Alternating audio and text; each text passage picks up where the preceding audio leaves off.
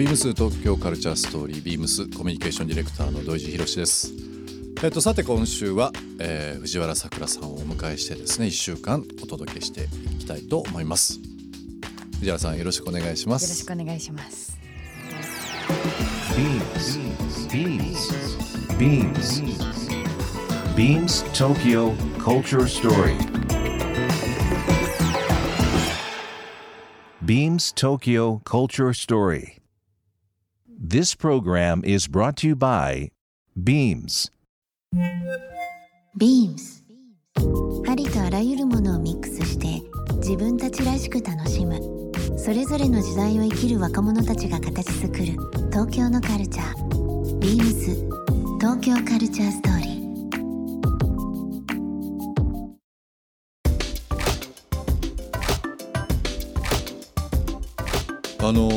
音楽の話いろいろ伺っててなんですがちょっとこうもう一度原点というかなぜこういう音楽というのに、まあ、自分の表現を、えーしようと思ったのか。まあ、えーそもそもその音に興味を持ち始めたのっていうのはいつになりますか？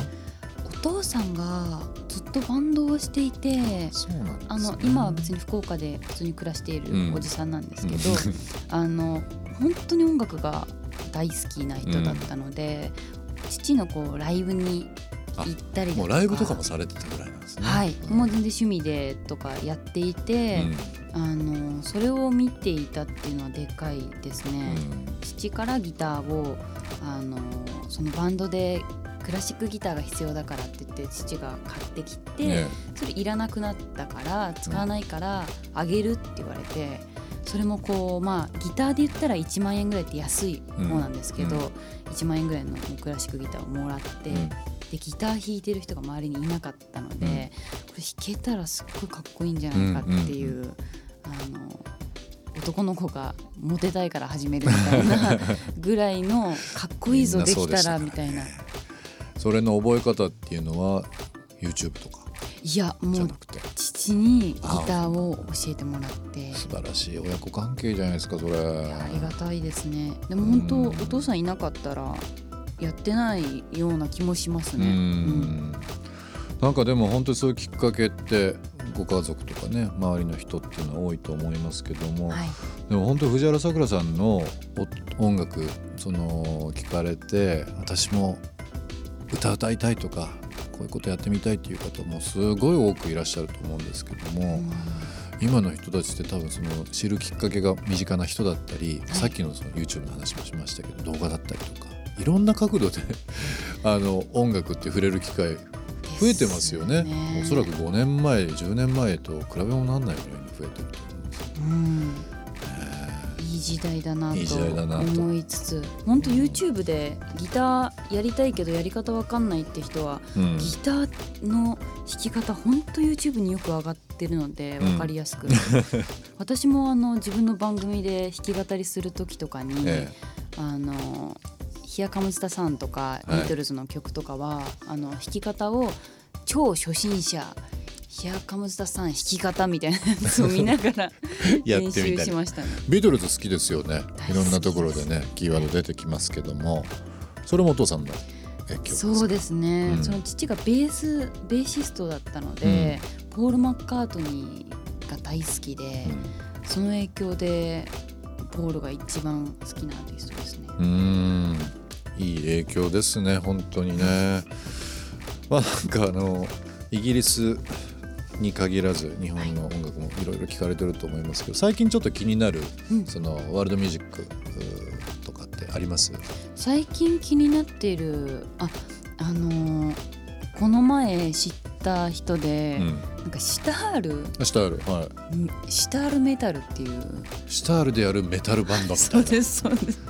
やばいですね。三味線ロックみたいな話ですよね。みたいな感じなんですけど、それ最近教えてもらって聞いてたらなんかとんでもないやっぱ今の人たちってこう昔の音楽と今の音楽を掛け合わせたりうん。こことここっていう音楽をこううまく融合させたりうん。してるのが好きなんですよねいいですよきっと。ねうん。シタールってあの奏でる音も好きなんですけどあのフォルムとそのスタイル自体のデザインとか可愛いですよね。いいんですよね。めちゃくちゃ難しそうですよねめちゃくちゃ難しそう。難しそうというか、まあ、僕は全部難しいんですけどあれビジュアルとしても好きですね。やってみたいんですよね。ねじゃあちょっともしかしたらですよ来年はあのシタールミュージックのアルバム曲が出てるかもしれないですけど。アルバムか。シタールいいですね。でもなんか本当にあの世界各国のその民族楽器と言われているものとか、まあ、こう昔から伝わるようなことっていうのを今のこの耳で聞くとまたちょっと違うように聞こえるかもしれないですよね。そうですね。ね、なんかこういろんな音楽っていうのがもう本当にあのこう流行り廃りなしであのいいろんな形で聞こえてくるんで僕も今あのワールドミュージックっていう部分最近ブラジルとかねもう一回なんか聞き直したりだとかあとアフリカンジャズとか、うん、あいいですね、うん、最近また聞くようにしたりとかしてますけど。やっぱ音楽ってこうあの理由はともかくですけどちょっとこう元気になりますもんね。元気になりますね、うん。言葉が全然わからなかったりするじゃないですか、うん。ワールドミュージックとかも、もう何語みたいな。っですよね。はい。ていう音楽でもすごいこう元気になれたりなんか涙出てきたりとかですることがあってだからすごい音楽の力って改めてすごいなって思います。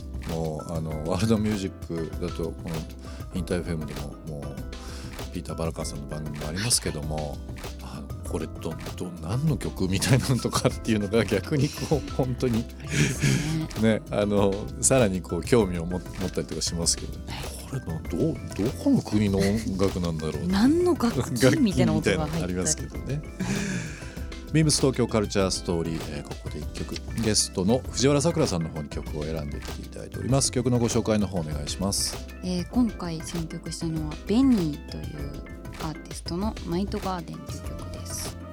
えっとまだベニーという女の子はかなり若くてうん。二十歳とかぐらいの自分より年下の女の子なんですけどオーストラリアニュージーランドとかの女の子でかなりかっこいいんですよね、うん。毎回こういろんな方とフューチャリングして曲をリリースしてるんですけどあの TikTok とかですごい有名になった子で今そうやってこうアプリとかいろんなところでヒットするんだなと思いつつ本当かっこいい曲なので。うん聴いてもらいたいなと思って選びました。曲って今までまあ本当に多くね作られたりだとかしてると思いますけども、大体どれぐらい？どれくらいなんだろう。でもアルバム作るってなったらかなり没曲もあるので、うん何曲ぐらいでしょうね。何百はあるうんん、じゃないですか。ね。すごいな。でもなんかこうアルバムの曲順とか、ったな。どうどうですか？大変ですかやっぱ？曲順を決めるのとセットリスト決めるのが、自分のこの活動の中で一番苦手でう、ん。もう誰か何だったら人決めて誰か考えてみたいな。でも今回もそのディレクターさんにまずその案もらって、ね。そこから私もこういじくり倒して結局自分があの決めた曲順うん。に落ち着いたんですけど、うん。難しいですね。この曲どこに当て込もうかみたいな。難しそうですね。でもまあファンの方はそういうところにストーリーを感じたりだとかどういうふうな形で決められてるのかなっていうのも多分楽しみにされてるいや思ないんか今って割とシャッフルしたりするじゃないですか、うんうん。もうそのまま聴いてほしいなって思いますね。あ聞く方もね。作った 音楽のルーツも伺いながらですけどこのニューアルバムの話もさせていただいてますがちょっと楽しみですね、本当いろんなものを吸収されて3年ぶりに出す出されたという形ですしあのーアーシャもそうですしアルバムデザインもそうですけど新しいこの藤原さくらさんの世界観っていうのが出ているということなのでぜひぜひこちらの方も、まあ、耳で聞くあとはこう目で見るも含めていろいろ楽しんでいただきたいなと思います。あり。がとうございますビームス東京カルチャーストーリー。ゲストにもプレゼントしました番組ステッカーをリスナー1名様にもプレゼント。ツイッターでインター FM897 のアカウントをフォロー。プレゼントツイートをリツイートするだけでご応募できます。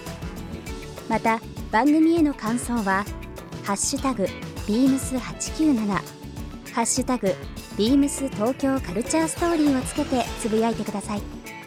もう一度お聞きになりたい方はラジコラジオクラウドでチェックできますビームス東京カルチャーストーリー明日もお楽しみに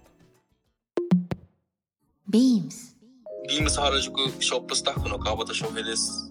僕は趣味で DJ としても活動しています。ビームスのイベントも何度か参加させてもらいました。